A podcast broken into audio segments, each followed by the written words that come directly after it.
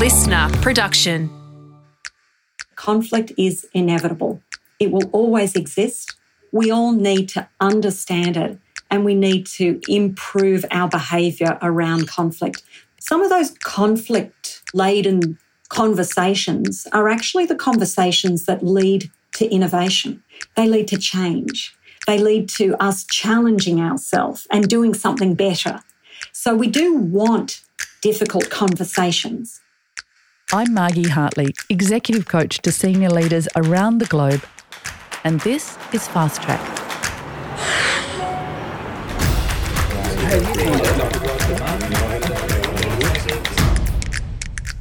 Not many people I meet like conflict. That human path from harmony to disharmony rarely comes with a handbook for repair, and so we often will avoid it as much as we can. Most of us haven't ever been taught the skills to solve our conflicts, the skill to feel comfortable with conflict, the skill to think about it as a normal part of human relationships, harmony, disharmony, repair. My next guest is an expert in all these cycles and one of the world's leading mediators. Nina Harding has mediated over two thousand disputes and is also on numerous high-profile panels for mediation services throughout the world, including the Commonwealth Ombudsman. For a living, she helps to resolve conflict in government, corporate environments, and has an outstanding reputation as someone that helps people have safe conversations about complex and difficult issues. Nina is also an author and holds a Masters of Laws and is a visiting senior lecturer at the Hong Kong University. Nina, welcome to Fast Track, and thank you so much for being here today. Thanks, Margie. It's um, such a delight to join you. I just want to ask straight up, what led you to mediate conflict for a living? Because most of us avoid it, and here you are putting yourself front and centre every day. There's a, a little bit of a joke between mediators that either you love conflict or you hate it. And I think my background is that I hated conflict. I came from a, uh, a household where there was lots of arguments, unresolved, and a lot of discomfort around conflict. And so I suppose that led me to being interested in understanding conflict better, and also helping other people resolve conflict and find peace in their own lives. But uh, I suppose also I fell into it. Uh, I studied law. I was working for a law firm in London. One of the partners of the firm said to me, "Hello, you're Australian. You must know about this mediation thing. And uh, we want you to help set up a Centre for Dispute Resolution." And at the time, I was a good Aussie working overseas, and I said, "Okay, sure. Uh, is there something I can read about that?" Because at the time, I didn't know anything about mediation. It wasn't taught in the law schools back then. And so I fell into this new way of thinking, and I learned a lot about mediation very, very quickly. I was the first full-time employee of the Centre for Dispute Resolution, known as CEDA. They still exist today. They do amazing work. And after that, I just... I guess I was a bit broken for the law. I didn't want to go back to representing one party. I like sitting in the middle. I like hearing both stories. I like trying to help people to map a way forward and, as I said, finding some peace. So falling into mediation and then falling in love with mediation. Absolutely, yeah. I, I love the work that I do. As you know, I've been doing this for almost thirty years now, and I'd never grow tired of it. I never grow tired of the stories. Every single story is unique and different. You could have five disputes that are exactly the same in terms of the content, but everyone experiences it differently. Everyone has a different background, a different understanding of conflict, and so expresses themselves differently, negotiates differently. So every single moment of my work is different from the previous day, and I just love it. That's fantastic, Nina. So how does it apply to us in the world? Because you must know a lot about conflict. Am I right in saying most people hate conflict? It's not something I would choose in a day to embrace.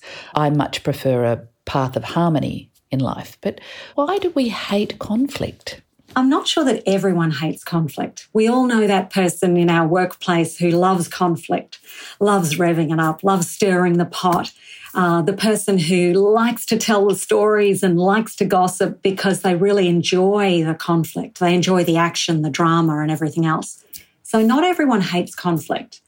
It is something to do with our upbringing and our background and our personal experiences and possibly also our cultural background as well.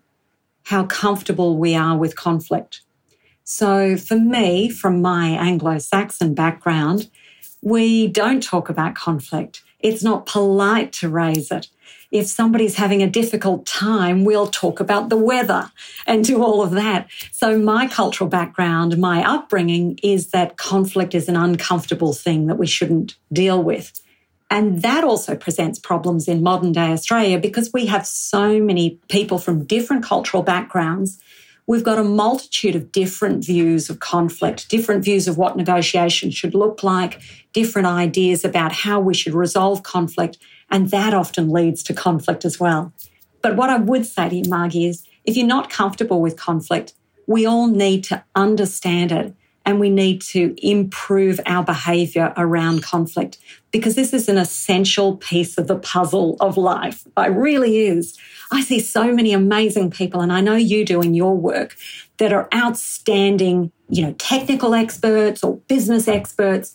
And if they don't have that piece of the puzzle that is conflict resolution, that will eventually stop them. So it's a really important piece. Can we jump into that a little bit now, Nina? I'm I'm curious because so many people don't have the skills of repair, as I like to call it, and in your profession, mediation, and how to get through problems. And they either run away or they fight or make it worse in lots of ways. What are these skills? You know, what does it look like and why aren't we teaching them in schools? Look, I think we are starting to. I know that when my kids, who are now adults, when they were in primary school and in high school, there were different pieces of the conflict puzzle that were being taught in a way that I certainly didn't experience and probably you didn't experience when you were at school either. So, you know, I remember when my kids came home, and maybe people will uh, remember this language, stop. I don't like it. I remember my kids would hold their stop sign hand up. Stop. They'd say to each other, I don't like it. And that was the beginning of a conflict understanding in primary school. And as they got older, kids got a bit better with this. But ultimately, these are skills that we need to practice and we need to get better ourselves. You can go to every training course. You can read every book. Uh, my husband used to say you can read all of Freud's works, but eventually you have to ask a girl on a date. And that is the same with conflict. It's not just about learning. It's about trying and becoming more comfortable. So the first thing is, number one, realising that conflict is inevitable. It will always exist. It will always happen. And in terms of businesses, Margie, some of those conflict-ridden or laden conversations are actually the conversations that lead to innovation. They lead to change. They lead to newness. They lead to us challenging ourselves and doing something better. So we do want difficult conversations, but whether that conversation that has conflict in it goes in a positive way or a negative way, that's the thing, isn't it? Mm. So we've got to become more comfortable with that. And build those skills by both doing and understanding and accepting this idea that conflict is functional. I remember someone telling me that families that were functional were dysfunctional because they fought and they challenged and then they repaired. And so I'm imagining the same sort of thing in many of the disputes that you have, like pushing through that dysfunction. A lot of the time people say to me, we couldn't have this conversation without you, or we're amazed that we could talk about those things. Those things were so difficult before you came along. And that's why sometimes you people involve people like me. So I'm a conflict expert. That's my expertise. I'm not an expert in manufacture. I'm not an expert in I T. I'm not an expert in construction. But I can sit in any of those spaces because I can help with the conflict conversations that happen in those spaces. So sometimes you might need the help of another But here are some of the things you can do yourselves. So number one, realise that conflict is inevitable. It will always exist. And if it makes you feel uncomfortable, then you need to walk towards it and not away from it. So number one is get comfortable with this idea of conflict. Get more comfortable with it. If it makes you feel nervous, if it makes you feel anxious, think about why is that? What is it about me that makes me feel so uncomfortable with that? And I often remembered that when I was a child, you didn't want to bring more conflict in the room because there was enough there already. And so I would remain silent. And as an adult, remaining silent is fine for a while until you feel your needs are not being met. Or, oh no, I walked away from another conflict and didn't get what I needed from that. So just trying to recognise what makes me feel so uncomfortable. What is it about conflict? What, what impact does it have on me physically? Does it make me want to get out of there? Does it make me want to run? Does it make me want to fight? And then reflecting on that and saying, what is it about me and who I am that makes me behave in that way? And once we start thinking about that, it kind of normalises things a little bit more. Then saying to yourself, particularly the listeners who are leaders in organisations, I would like them to say to themselves, what am I going to be proud of in the future? If I look back on these conversations in a year's time, will I be proud of my behaviour? And if we sort of use that lens, I think that will help people to be a bit more strategic, a bit more thoughtful in regard to their responses to conflict.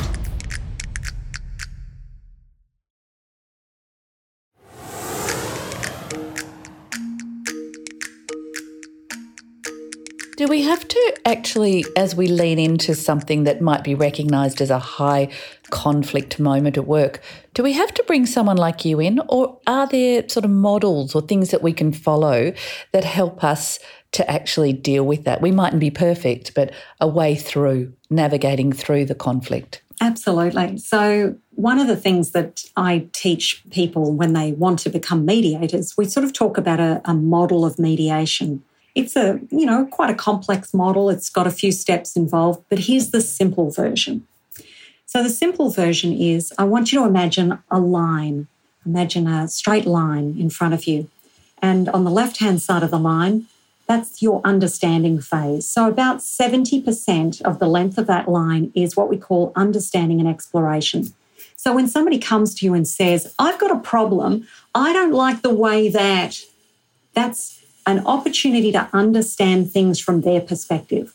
So what do you do in that seventy percent of the model? You listen. You might summarise back. So if somebody's coming at you like a freight train, I'm really angry, you're doing this again, stop for a moment, listen to them, and just summarise back. Let me check. I've got this. You're upset that we are changing the supply agreement. Is that what the problem is? And if somebody says yes, that's sensational. You've already, already taken things forward. But imagine they say no, then you need to go a little bit deeper. Tell me a little bit more. So that understanding and exploration phase, we say ask, don't tell. So asking questions, trying to understand. It's a very respectful uh, position to be in. You're listening. You're reflecting back what you're hearing, slowing things down, being courteous, being a good leader.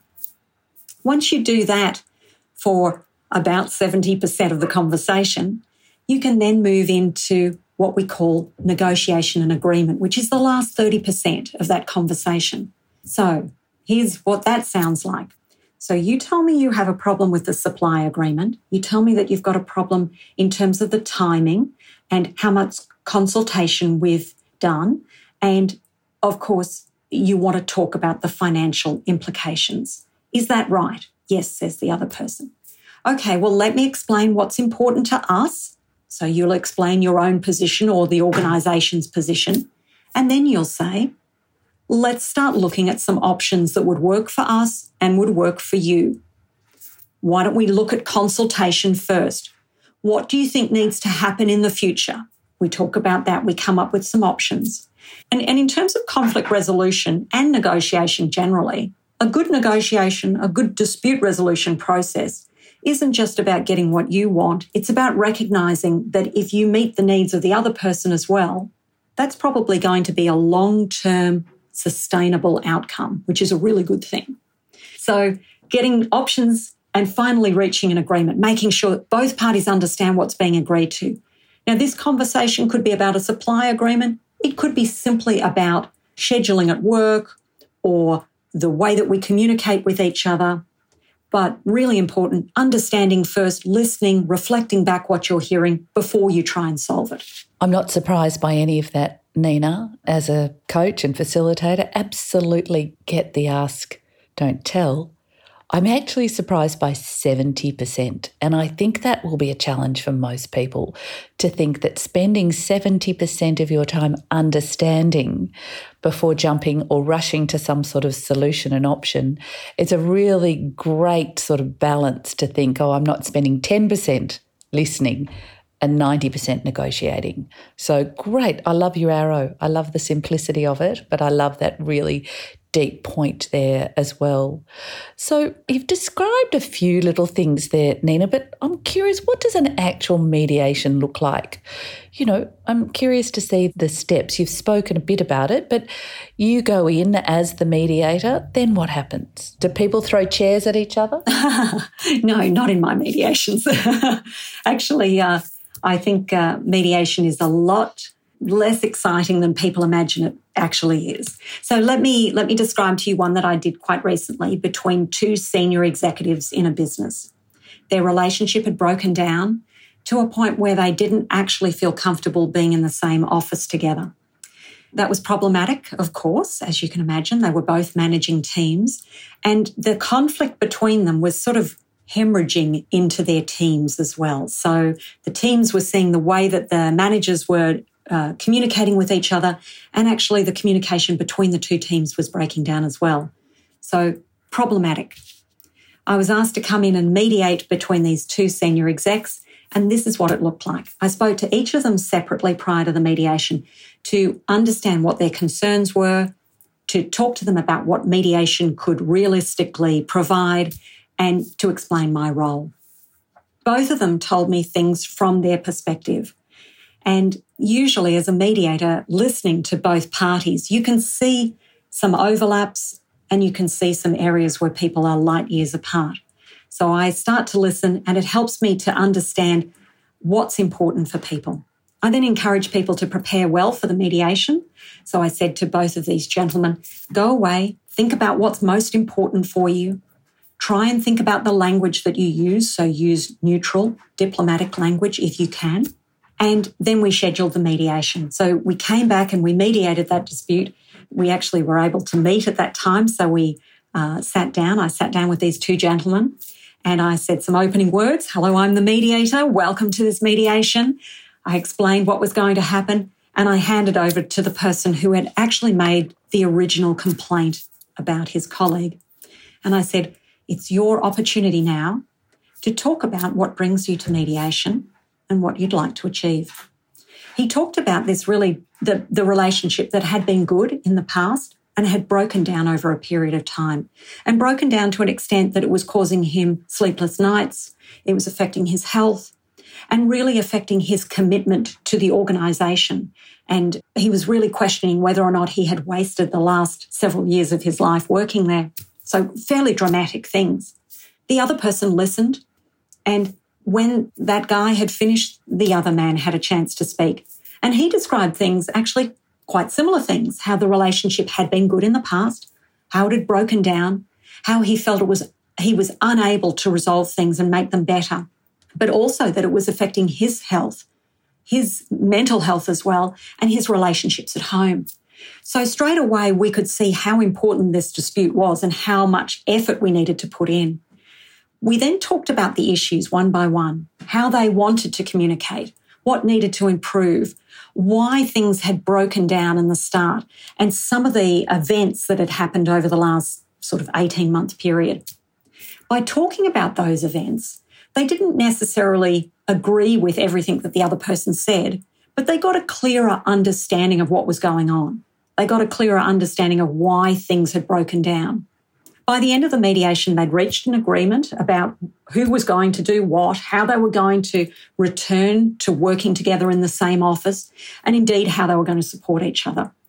Four weeks later, I called them back and said, I'm, I'm now ringing each of you to see how things are going and whether things have improved. And both of them said, thank goodness, thank goodness we did that. We're now able to communicate better. We'll probably never be great friends as we were in the past, but now we can work together and I'm sleeping so much better. So a really, really simple process. Well, simple but meaningful. And I imagine having people face-to-face is also a great advantage. Look, it is, Margie, but I have to say over the last eighteen months, I've done hundreds of mediations via Zoom and sometimes they actually work really well. I did one uh, quite recently with um, a Middle Eastern business, and those gentlemen were unable to travel to Australia for the negotiation. It happened over Zoom and it actually worked really, really well. So sometimes doing it remotely can work better, but yes, I do like sitting in the room with people.